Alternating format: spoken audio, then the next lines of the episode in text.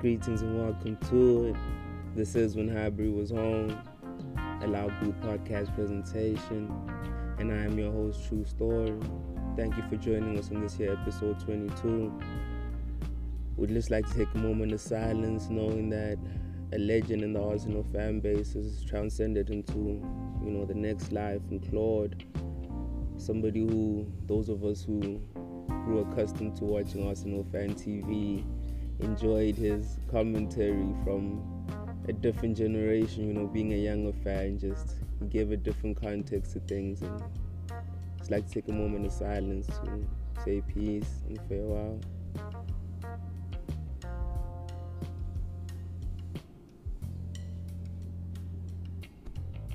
Yeah, man. Peace to you, Uncle Claude.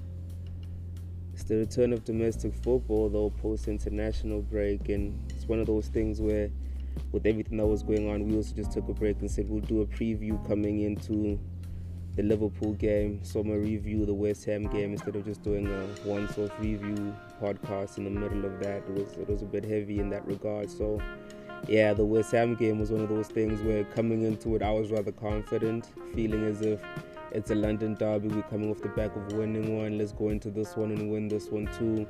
Yet West Ham are one of those teams where right now they're doing well, and even when they're not doing well, they find ways to compete, you know, and they proved that against us. You know, they were up 3 0 in the first 32 minutes, and from then on, it was an uphill battle for us to come back. Yet we did, found a way to come back, and 3 3 to take that away from the game and whatever takeaways we can take from the game is what we're to try to do right now. And it's it was a hard one to watch you know like for all the position we had you know 64% ball position to their 36% the shots were still equal you know 15 to to our 16 you know 5 on target to our 7 it's one of those things where they were there or thereabouts without having to be too much in the game. And it's one of those things that worried me personally, realizing that we don't have that killer instinct yet, that cutting edge yet that we have to develop as a football club, knowing that when you're in games like this, especially when you have to come back. You know, we've seen games like the class, we're always going to reference those, but the good teams in this league have always been teams like teams that know how to come back from being 3 0 down and win the game 5 3. When you look at the score, you're like, oh, the other team looked like they had a chance. When you actually look at the tail of the tape, you're like, okay, they actually didn't. They had a 30 minute spell where they, they gave it their all and then it was domination from there on in. We kind of don't have that yet, you know, and it's one of those things where my takeaways from the game is that we have players that were rotated into the squad as a result of the manager wanting to say, let's freshen the pack up coming from Europa League. We just gained qualification to the quarterfinal.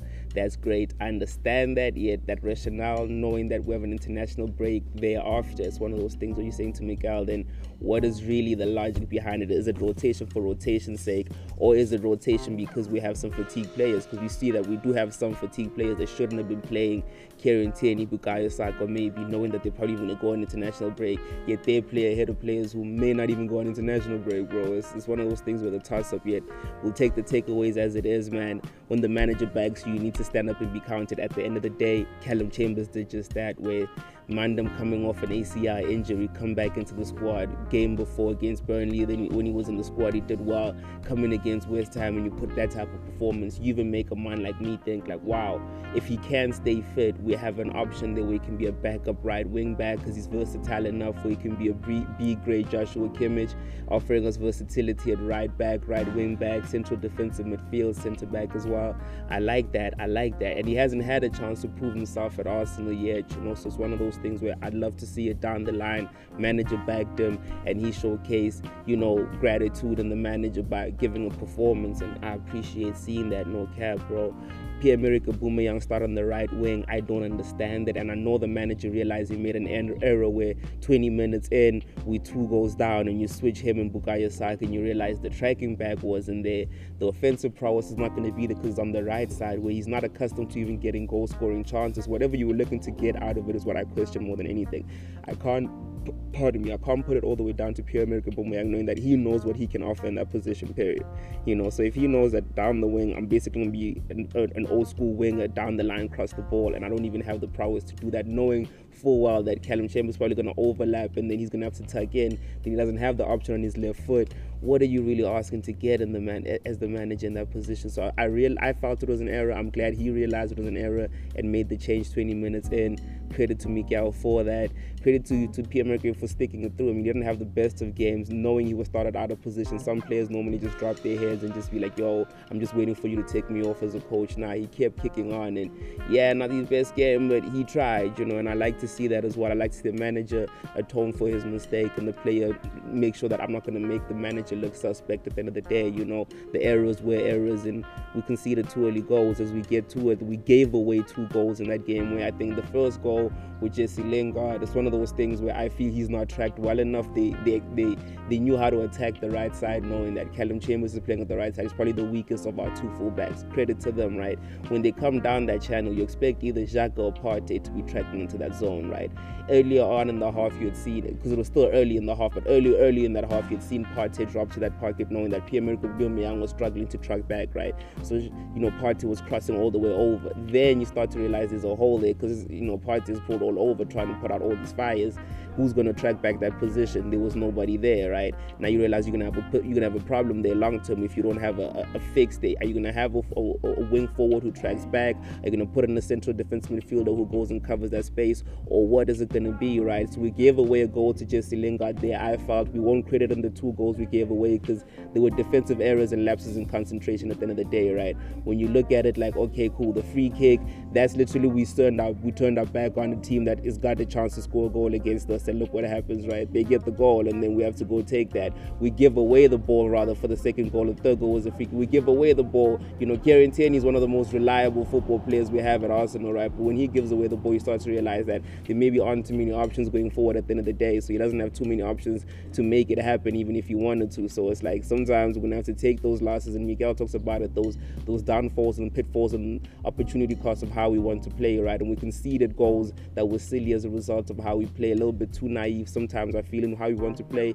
You know, you have to be a little bit more conscious in, in, in situations like a free kick, right? Don't turn your back on the opposing team thinking about how we're gonna set up our wall, bro. Let's deal with the fact that it's the dead ball, still a dead ball, cool. Then we can turn around and say, okay, now we got a chance to set our wall. Referee has acknowledged that. All of that was just a little bit of naivety for me, giving the ball away and not realize, okay, you have to put out the fire immediately. Don't let it build up to more. It's not like they literally you give the ball away and they it's one pass goal. Now there were still movements that you could have realized that if we negate these and give away a yellow card, yeah, yes, we gave away the ball. We're not going to give away a goal at the end of the day, right? Working that kind of mindset, I feel, is going to come in later as they develop. You know, you realize that they showed great courage yet again to fight back. We shouldn't have to be in that position to fight back from situations like that. Yet they, they showed great courage to do it at the end of the day. We appreciate that, and it's going to build character too. You know, because down the line we're going to be looking at, looking at a squad where they know how to fight back in situations where maybe they have to fight back as a result of the gulf and class between them and the higher teams that they're going to be playing against in the Champions League by the grace, you know, next season if we by we get there by winning the Europa League, right? Yet I feel the gap for rested too many players coming into a game where we have an international break leading up right after it, right? Where it's a situation where I'm thinking, okay, if it was a another Europa game or another league game right after that, and even if it's a week away from it, maybe saying I'm gonna have tired legs, but knowing at the end of the day, for some players aren't gonna go away on international break. That's the reality. Some players are gonna go on international break, yet you can have a conversation with international managers, say, please, once you've won the game, take them off, right? Prioritize that for us and we'll look out for you on an international friendly that's not sanctioned, whatever the case may be, when you do need the player, right? It's one of those things where I feel yeah, you could have you could have had a different conversation as club with yourself internally, and then had a conversation with the international managers, knowing what your plan was. Saying we need to win this game against West Ham because we're coming back against Liverpool. It'd be great to come back three points and get that other three points against teams that are above us. Now we got to draw against West Ham. We literally have to win against Liverpool, right?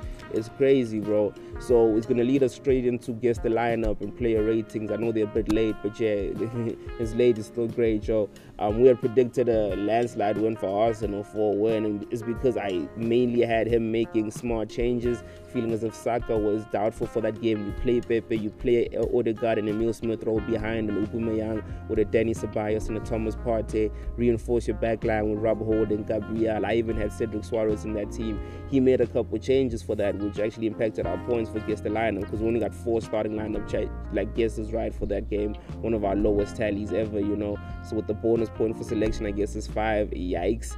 Yet our player ratings, uh, Leno, for me in goal, man, he was poor for the second goal. You know what I'm saying? It was just poor goalkeeping at the near post, knowing that, you know, the team is down lost the ball, stupid. Yes, free kick, it's dumb. You know what I'm saying? We could we could have switched on there, part of me, and it wasn't the it wasn't the Kieran Tierney missed back pass, it was a free kick goal. So okay, they've switched off, right? You as a goalkeeper should be switched on and realize, okay, there's a passing play, the ball goes to the right fullback channel before it comes across. Now I could have anticipated if maybe you're thinking there's a cross coming, yet you stayed at your near post, which shows to me that you thought it was gonna be a shot at goal, or rather I'll cover my near post in case they cross it. My defenders at the very least are still alert enough to cover that danger zone there. You stay at your near post, ball comes near post, and you beat it at your near post. That's just poor goalkeeping. You know, that's just like rule 101. You don't get beaten at your near post as a goalkeeper, bro.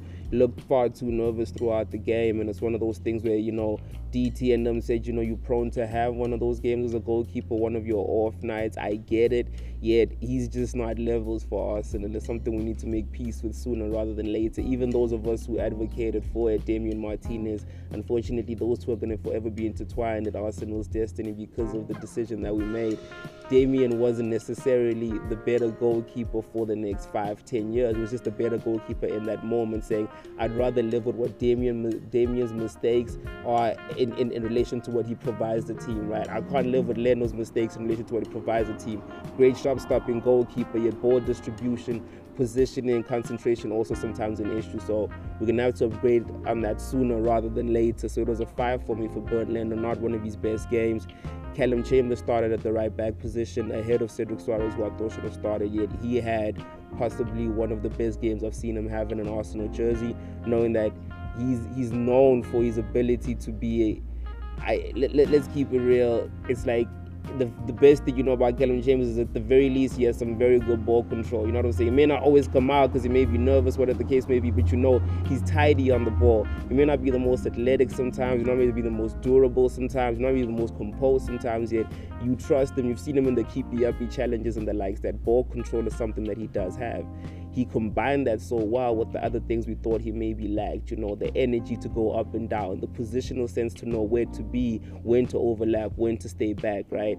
He contributed two assists you know, brilliant going forward in that in, the, in that game, right? And I felt like he may still be poor defensively as it pertains to his defensive positioning, right, and just his spatial awareness. Because Mikel talks about playing him there. It'd be so great if he has that awareness of, say, Joshua Kimmich defensively, because he will add that height and that physicality that he hasn't tapped into. He's tapped into the attacking sides of his game. Yet there's the defensive elements that he's got so much of a high ceiling, and that all you have to do is just coach him up right, keep him fit, give him game time, and coach him up right. He could be something for us. I liked what I saw within within him coming back from an ACL injury and doing that. That was brilliant. So that's a nine for Callum Chambers. You know, contender for man of the match. You pick how you want it, but there's three there are three players who really stood up and made themselves counted in that game. And by the grace, we got three goals to come back from it. So look at the odds, right?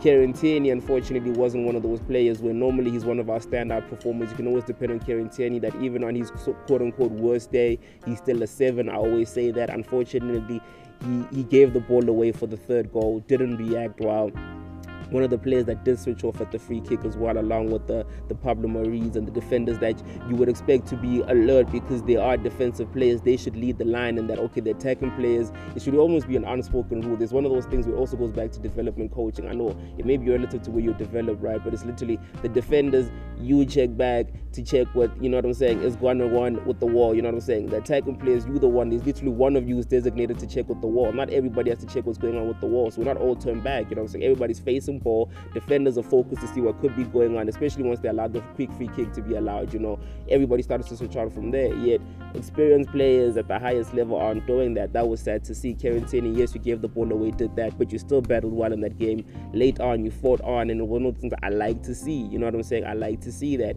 even when you are as tired as you are, and I feel you should be getting a rest. We don't have options at left back to rest you, right? In a game where if Chambers is starting a right wing back, maybe start Cedric Soares at left back, but we've seen that he's had a couple off games there and he's played rather well at right back that you don't want to quote unquote reward him for that by playing in a position where he hasn't played well, which would give you more reason not to start him at right back, knowing that the right back who's starting now is performing well type thing. So I get that psychological you know what I'm saying, approach that Mikel took to it, yet Kieran Tierney is tired. We're going to have to get a backup in the summer, else this thing's not going to work long term, right? What we ask from our fullbacks and what we demand for our fullbacks and what Kieran Tierney does give us is literally a lot. You know, we need to have fullbacks that are so durable that in the Premier League we have a set where we know 38 games Kieran you're going to play plus FA Cup ladder stages, plus Champions League ladder stages, or you know the tough games in the group, or even all the games if we're in a tough group, I can deal with that, right? Then Kieran Tierney has those games knowing that the early stages of the cups and whatnot, you have your backup player playing there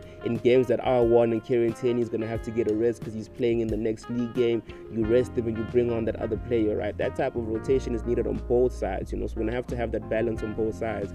I feel we kind of have that balance body wise and center back, and Mikel picks the wrong game sometimes to use it. Because against West Ham was one of those teams where, by the grace, they don't have a physical threat, but they didn't have to use the physical threat. They used the counter attack, the counter attacking physical threat of Michail Antonio, right? Well, normally you would have seen them come with a more physical center forward and us, Andy Carroll type. Nah, we'll go with Antonio. He'll still bully you a bit, but he'll run you down. He'll run you ragged, and they did. You know that's what allowed for the Jesse Lingard goal and whatnot. The movement that Michail Antonio allows by drifting to the left side of the box, and then it's open on the center side D line, and then you know, Jesse can be there to score a goal. So it's one of those things where I feel David Luiz starting ahead of Rob Holdinho. Again, I don't get it because Rob Holdinho should be taking should be getting all the minutes to prove his point that he should be playing there ahead of us going to go get a right centre back or bring back William Saliba and fast track his progress as our right centre back, right? Now, if we have David Luiz playing there, what does it mean, bro? Because he looked off in that game, right?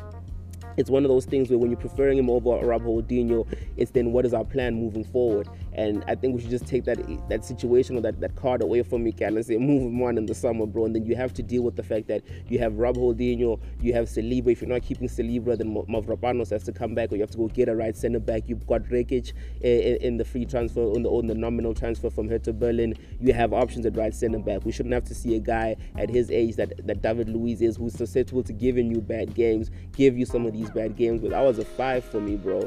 And for Pablo Mari, I feel for him because I would rather Gabriel play in those games because when Gabriel's level is taken down by David Luiz, it doesn't come down to a five. It comes down maybe to a six at worst, right? He'll still give you some half decent, well, maybe a finish 3 2 because he'll give you a, a goal saving something, you know what I'm saying? We'll give you a match winning something. Yet Pablo Mari is not that level of centre back. You know, he literally looked bang average. He looked the level he is, where when he's playing with a better partner, he looks better.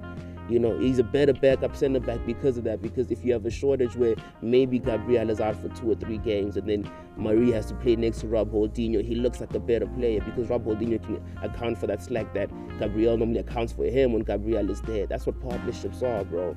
If you don't have that partnership when you have Luiz and Mari, bro, who's saving who, bro? Who's fooling who, bro? So that was a five across the board, bro. I really did not like seeing that because that was a game we really could have won and Miguel didn't take it as seriously where you have both of those center backs on the bench, Brody, and you're starting these two, come on, man, them, come on. Gabriel is not going away with Brazil. Is not going away with England. What was that, bro? What is the rationale behind it? That was the one position where you don't rotate. Again, it's one of those things where old age old adages in football, we don't really rotate a center back unless you have to because you know continuity within the spine, right? That was sad to see, bro. Especially because the players can't be held accountable for the fact that the manager also made a mistake in starting the both of them in tandem, right? In midfield, we had Thomas Partey start, who I was I was happy to see start because he is he is the key. He's going to be the linchpin to our team moving forward, and he was central to play in that game. You know, 100, 103 total passes, and everything was running through him. He's the engine. You know what I'm saying? He's the engine. Realizing that he finished the 90 minutes, gradually coming back to form, we realize the best of Thomas Partey will probably be next season. And if we can finish the season fit, finish the season gathering up a little bit more confidence and, and good form, you know what I'm saying? Put in those sevens and eights and nines across, and then we'll start to see the true the true best of Thomas Partey on a consistent basis. You know, his shooting boots unfortunately are still in Ghana, so they're gonna come there by him because right now it's like Brody, like he's gonna score your goal one every season type thing, but he's gonna get right, you know, because he's gonna learn his position that he does have enough room to take those pot shots at goal. He'll train for those. He's one of those players that likes to improve, add more to his game as he's gotten along. At every stop he's been at, he's almost added something new to his game, one or two things. You know what I'm saying?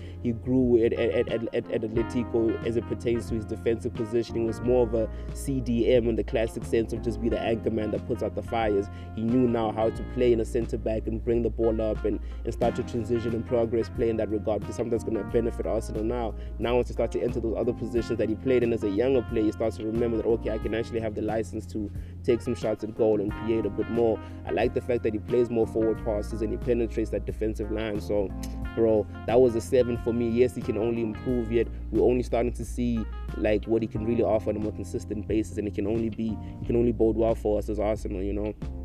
Granit Xhaka started next to him where I felt Dani Ceballos should start next to him because Xhaka's form has dropped a bit and we saw it in this game where he looked a level off you know one of his poorest games we've seen in a, in, in a long while where he has had some shocking games yet he would always bounce back with a good one. Now that's two bad games on the bounce, and you're thinking, okay, now what? You know, because we're gonna have to make a decision where it's like a Dido song, bro, featuring Kendrick Lamar, bro. Let us move on because you know, you know what you have here. You know, you have a player that ideally would be great as a backup player in your squad, yet you can't really afford him to be a backup player with the mistakes he makes and what he actually earns as well. So it's one of those things we probably leverage him right now when the price is still high. Get back whatever you can get back. You know, your 20 million, 25 million pounds. That's a decent return, knowing you're probably taking a hit of about 10 million on the transfer fee alone, never mind the wages.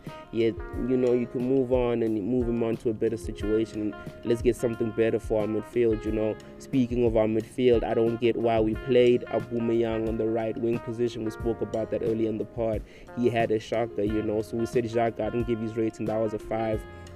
Xhaka for me was a, I mean part I mean Aubameyang part of me for me although he tried later on in the game it's one of those things where that first 20 minutes was indicative of why if he's not playing up front it almost doesn't work unless he gets that one quote unquote Thierry Henry chance on the left wing channel cutting in on his right foot and he's gonna put a top bins and then we're gonna celebrate right otherwise it's really not gonna work on the wing it really doesn't work we've seen that countless times and now we we saw it in a game like this where that was a five because he was poor throughout you know he's literally he's going to be wasted out wide for a while until we realize that, okay, start him down the middle. Like Miguel says, horses for courses, right? Some games you want to get behind the opposition defensive lines, you play Aubameyang because he can run behind and off the shoulder. Some games you want to hold up the ball and then bring the team into play because you're not going to have the ball as much. You play Lacazette because he's great at holding up the ball, right? And and then they they're friends, they're best friends. So they know okay, there's gonna be some games where you're gonna get subbed down for me while I'm still on the field. I might have to move into a different position. I'll be accommodated of you and still get the best out of you. Why not have that relationship with the ball club? Yes, it'll, it'll cost us a bit more knowing that they're on high wages. Yes, yet if they're in tandem and they know what they're doing in tandem, you saw what the great Manchester United teams that we referenced, four strikers. Even when we were in the Invincibles, you can literally name four forwards that could inter- interchangeable on any given night, right? You know you have Thierry Henry, you know you have Dennis Bergkamp, yet Nwankwo Kanu and Sylvain Wiltord are also available for you. And horses for courses, there's some games where we beat Man United at Man United and you have Wiltord and Kanu combining for 1 0 win, and you're like, wow, we're winning the league here by us, bro. We don't have our two best strikers.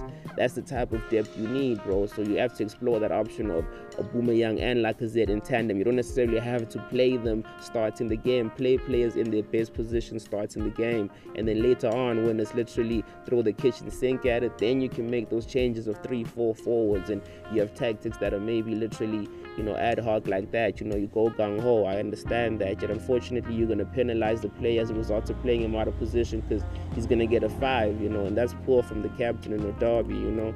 Saka is another player who I feel shouldn't have started because there was concerns about his hamstring leading up to the game, and you knew that he was going to get caught up for England. And I mean, I'm going to go back to the textbook of the classic managers you say he's out, bro, and then you tell England he's not even gonna come to the physio because him coming to the physio with COVID protocols, that's just risking too much. His hamstring is bugging, dog. We have a week or two to recover. We have a week and a half to recover him.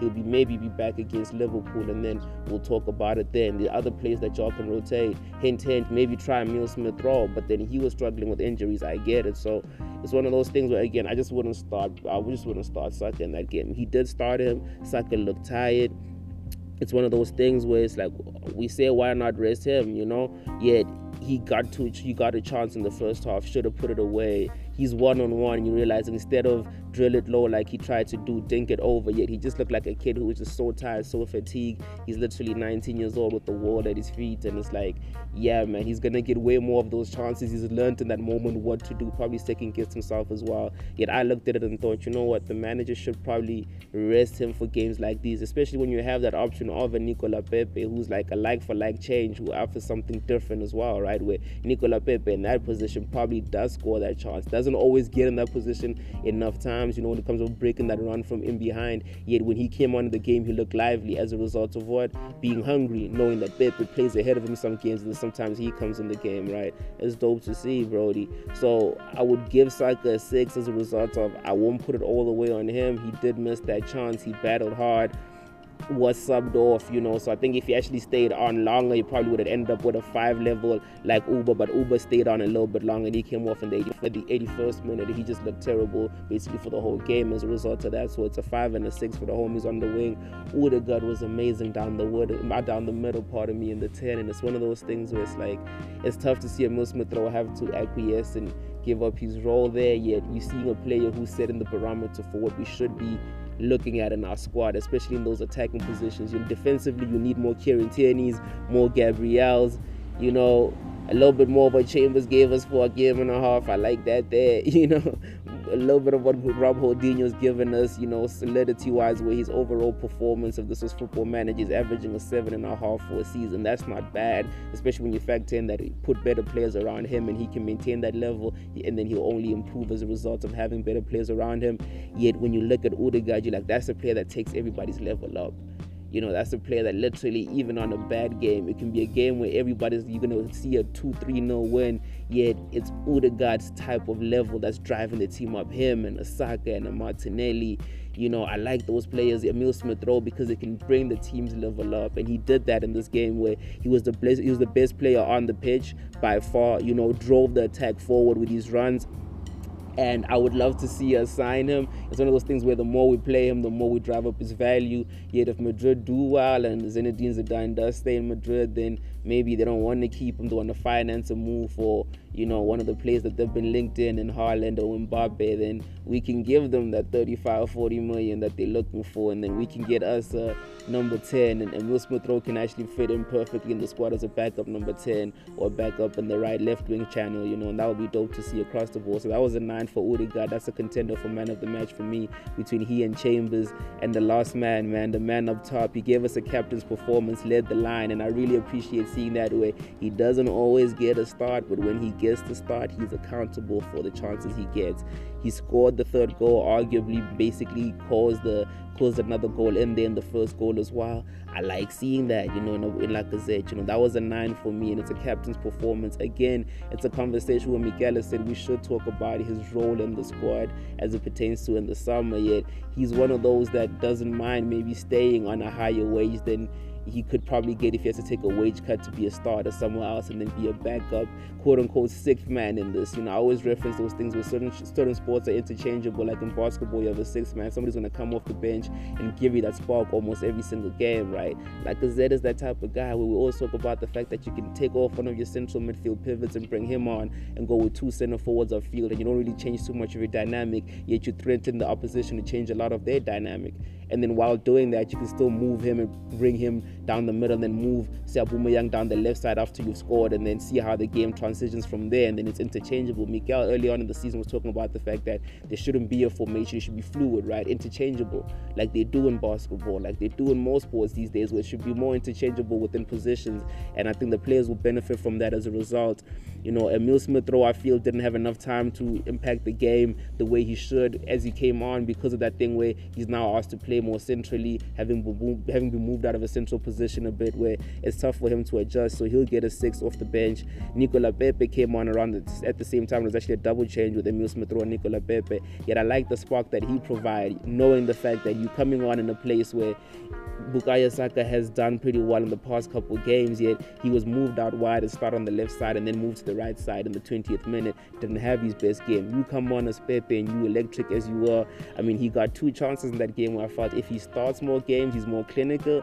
Yet he came off the bench and he added that spark. And we talk about those six men. Yet he's one of those where he's borderline, right? Where you need those interchangeable players where that just keeps Pepe and Saka on their feet. You know what I'm saying? On their toes. And there's some games where you start the both of them because you're seeing what Pepe offers you on the left side where he goes more old school winger and then you have your inverted winger coming in on the right side and then you still have your overlapping third threat and knowing Pepe he's skillful enough to be able to fashion himself into more positions where he drives into the box as a result of driving with the ball and then you have that threat of somebody who offers a little bit more versatility. And I think Mikel is missing a trick sometimes, and investing in playing the two of them together and, and, and looking and saying, okay, I have my two guys down the middle. Let me work out my creative pivots and where I get the most creativity from. And it might be an unbalanced, uncanny thing. Remember, the Barcelona squad had Iniesta on the left side, and most people looking like, why would you have him there? He's not necessarily an inverted forward as it as it pertains to trying to go forward on that left wing channel. He would cut in horizontally, then play more in the 10 position,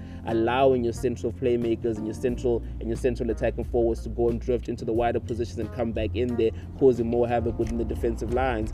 And you can benefit from having that within Arsenal, knowing the value of guys like Emil Smith Rowe and everything else you have within the squad. So I don't know, man. That may just be me, but that was the player ratings. Mikel gets his player rating as well because he's gaffer, bro. Um, he's a little bit too nice to the lads, I feel, because there's a little comment Lacazette makes at the start of the at the at the end of the game, right at the start of his press conference, saying maybe the players didn't respect the manager's tactics enough at the start of the game, and that's what led them to them being down early. I'm like, but we've seen you guys be down early a lot of times. Is it maybe that where the manager gives you a set of tactics and you feel you know better because some of y'all even played with this manager, you know? And it's one of those things where maybe he is too lenient on them, you know? It's one of those things where you are the guy for the buck stops with you. If you're coming up against him and telling them, yes, West Ham are performing well right now, but they're gonna they're gonna concede the ball to us and play us on the counter attack. So respect them defensively and then look to break against them and they will open up in the second half. Y'all look to open up in the first half and get punished. That is on you. It's not on the manager. I can respect that. He did make the switches that he needed to, although he started up Young on the wing, which is something I didn't understand. We spoke about that. That's a little notch on his belt saying, I don't like that. You're gonna have to fix that. Work out what it is going on with Young, like I said, like we said, and resolve it and let it be what it is. You know, because for us to have to make those changes ad hoc on the fly, where you basically, in a sense, scared to make the change that you're supposed to make, and maybe bring off one of them, but now you can't bring off one of them because it's gonna disrupt maybe the harmony within the dressing room. Yet bringing off, say, Xhaka to keep both of them on the field would disrupt maybe the balance on the field in that game. I don't like that, bro. You gotta work that out within yourself. Yet he made the internal adjustments. He made the adjustments at half time, especially. I like to see that way. You don't always have to make substitutions it's about the conversation and the tone you set as well. If you realize that their their their energies are just off, address that before you address substitutes because your substitution may not necessarily change the energy of the squad unless it's an energy type of substitution. When you know I'm bringing on someone who's a bit more effusive, like a Pepe, who can change that. That's why I like Lacazette coming off the bench because he's an effusive guy, energy wise. He can change the tone of a game just off his energy and make people just tick on a little bit on a little bit of a different frequency. You know, you need those type of guys guys within your squad coming off the bench, especially. So we should also look to invest in that, you know. That leads us nicely into the Liverpool game. it's the 234th game, 233rd game against Liverpool for Arsenal. We've won 81, drawn 61, and lost 90. So it's gonna be real. You know what I'm saying? It's gonna be really, really, really real. We played them. It's gonna be a nine o'clock kickoff at the Emirates. Um, for the for Liverpool in the last five games, it's been a win with two losses, a win and a loss. So that's six points out of possible 15. We've had a draw with a win and a draw and a win and a loss, so eight points out of a possible 15 when you look at the rub of that, it probably should mean that we win off the back of drawing and Liverpool don't win two in a row on this run. So we should win this game, I pray. Yet across the board, they've done pretty well. You know, the seven still knowing they've had a gag season to still be in that place where you're not shipping yourself all the way out of the European places yet. That's still decent, you know. Coming off the back of winning the league, coming off the back of winning the Champions, like you, you've reached so many highs as Liverpool that you hadn't reached for a decade on.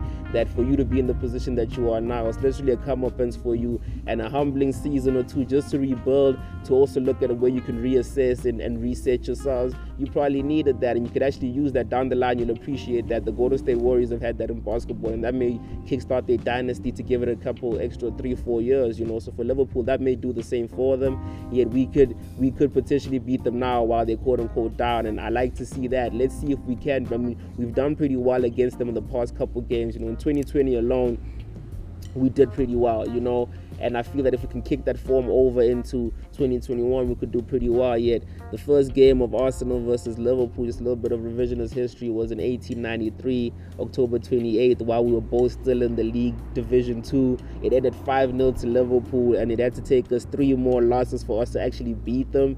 So that's four games before we beat Liverpool. When we beat them September 2nd, 1905, when we were both in League One, and we ended that game 3 1 to Arsenal. So in the it's one of those things we're talking about 2020 right? And the last four encounters in 2020 level which is basically our last four games were in 2020 but in those games alone they failed they only beat us once right? That was a 3-1 EPL win September 28th right? Looking at that analysis when we're just doing a little bit of research for this game thinking okay we beat them 2-1 July 15 2020 we beat them in the community shield on penalties right? We came back they beat us in that 3-1 and then we beat them again in the league cup in October 1st we're on a decent run of form against them where right now the conversation should be can we pick up a little bit more momentum going into that quarterfinal against Slavia Prague because we're at home and then put ourselves in a conversation where we win against Sheffield and we there or thereabouts at about seven, eight, and we've taken a couple points of the teams that are ahead of us, and we have some teams below us to face that we can still beat. We've taken care of business in the Europa League first round of the quarterfinals, and we put ourselves in better stead that mindset would probably lead to Mikel saying, let's take this game a little bit more seriously than we took the West Ham game and actually make up for the West Ham game. Because when I had done the, the post part team talk at the end of the last podcast, we talked about the last 10 league games and we did a little assessment of how many points we could take away from it. Well, if you switch that West Ham and Liverpool result and say, okay, we will draw against Liverpool and beat, we'll draw against West Ham and beat Liverpool, where I had said we will draw against Liverpool and beat West Ham we can still, I'll take that. You know what I'm saying? Because it's still a good start. It's two results. We'll be taking four points out of a possible six against two teams that are above us. Let's keep fighting on. So I think that mindset should lead to Mikel saying, let's take this game a little bit more seriously than we did take the game against West Ham, i.e., those rotations that he made, especially at center back. That leads me to my predicted lineup saying Bernd Leno should be in goal because we don't have options to rotate in goal, although he hasn't had his best run of form in Arsenal goals for a while. But it's one of those things where we'll endure right now until we can fix it when we can fix it. Um, Callum Chambers has impressed me personally at right back, where even if Hector's fit, even if Cedric Soares is fit, I'd like to see what Callum Chambers can do in. Uh, first team setting where everybody in there is a first team player or playing as a result of having earned their squad in the first team where we're playing our best squad and you part of my best lineup. Let's see what you can offer there, right? Ditto for Rob Holdinho, where he is our best right centre back. He should start this game.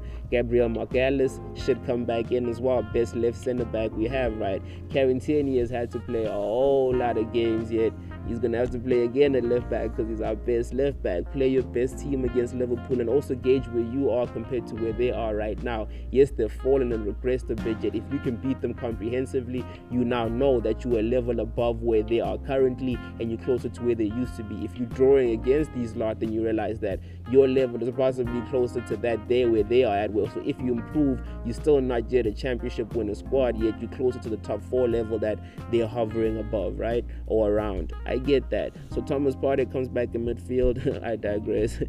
Dani Ceballos for me should come back for Xhaka because Xhaka's form has dropped and you want to play against Liverpool where you want to play them on an equal footing where ideally the best version of Arsenal is when we control the ball even against good teams. We love to control the ball and be tidy with our position when we have it. Partey and Ceballos are both very good users of the ball and I like how they can break the opposition's defensive line. And also Dani Ceballos when he's motivated plays very well as it pertains to the counter pressing game where he's an instigator bro. He can put out a couple fires himself just by closing closing down people early enough to where they give up the ball. I like seeing that within the squad. You know, Martin Odegaard in the ten should start. They say Bukayo Saka's doubtful, so I would like to see Pepe start. Put Saka on the bench and give him that last 30 minutes to come back from that, and atone from the fact that you shouldn't have started him against West Ham. Let him come back gradually into the squad. If he is fit to play, then you do start him because he is basically our best player this season. So he deserves to earn his Player of the Season award and put himself in the conversation for the overall League Player of the Season. Although we are languishing where we are at this season, right? Otherwise, so if Bukayo start, if Bukayo is starting for me on the on the right side, I start Nico Pepe on the left side. If Nico Pepe is starting on the right side, I start Emil Smith Rowe on the left side. That's just what it is, bro. I don't want to see no Young conversation. Otherwise, Martinelli or Gabriel or, or Nelson should get a look in there on the left side, on the right side, respectively. Young down the middle. It's a game where I would love to see us hold up the ball more with the target man center forward as we should down the line, you know, three, four years down from now. Yet I don't see him benching Aubameyang to start like Lacazette, where like Lacazette is the prototype for this game. So let's give like uh, Aubameyang a game where it's listen, you probably not the perfect striker for this game, right? We'll probably need to hold up the ball. Let's see what you can do. Let's try put the ball in behind a bit more. Let's get some running off the shoulder and see what you can do, impacting the game in that way. And you'll develop over time how you hold up the ball. Maybe it'll be different to how pardon me, Laka does it, yet you will also contribute something to the team in that regard, you know, because eventually we're to have to see what he can offer us down the middle as a number nine or look to move on down the line because we know what it is that Lacazette provides for us. He's not necessarily your starting striker, yet coming off the bench and in certain games holding up the ball, he's great. If Auba's not that, then who is going to be that? We need to go identify that, right? That's just what it's going to be. I'd have Matt Ryan on the bench with Cedric Soares, David Luiz, Pablo Mari, Mo Elneny, Granit Xhaka, or Dani Ceballos, depending on what you do in midfield. Again, Emil Smith Rowe, you pick your poison, Pepe or Nelson on in that in that channel, depending on who starts, then that's who should bench. Gabriel Martinelli should be on the bench as well, with Lacazette, Aubameyang, whatever you do up front as well. I don't know Miguel these days. I got four starters right for the last game, so it's like, Brody, I'm not even trying to play pick them like that with Miguel right now. But yeah, man, I pray you've enjoyed it. This has been when Highbury was home. Um, I pray we win this game in, in, memory of Claude as well. You know, it's one of those games that he gets fired up for where it's like, I'm, I'm not sure, I'm not sure. But when we win them, he's, he's one of the first to really give the guys all the credit that they do deserve. So we're praying for one of those positive results, man. Please like, subscribe, rate, and review us on all DSPs where you consume your digital media content. This has been When Highbury Was Home, a Loud Boot podcast presentation and I'm your host, True Story. Thank you for joining us. Please do enjoy the game. Those of you who have traveled home, please do travel safely when you do return from where you have traveled to over the Easter period. Otherwise, be safe, be blessed, be blessed be a blessing. Until we speak again, peace.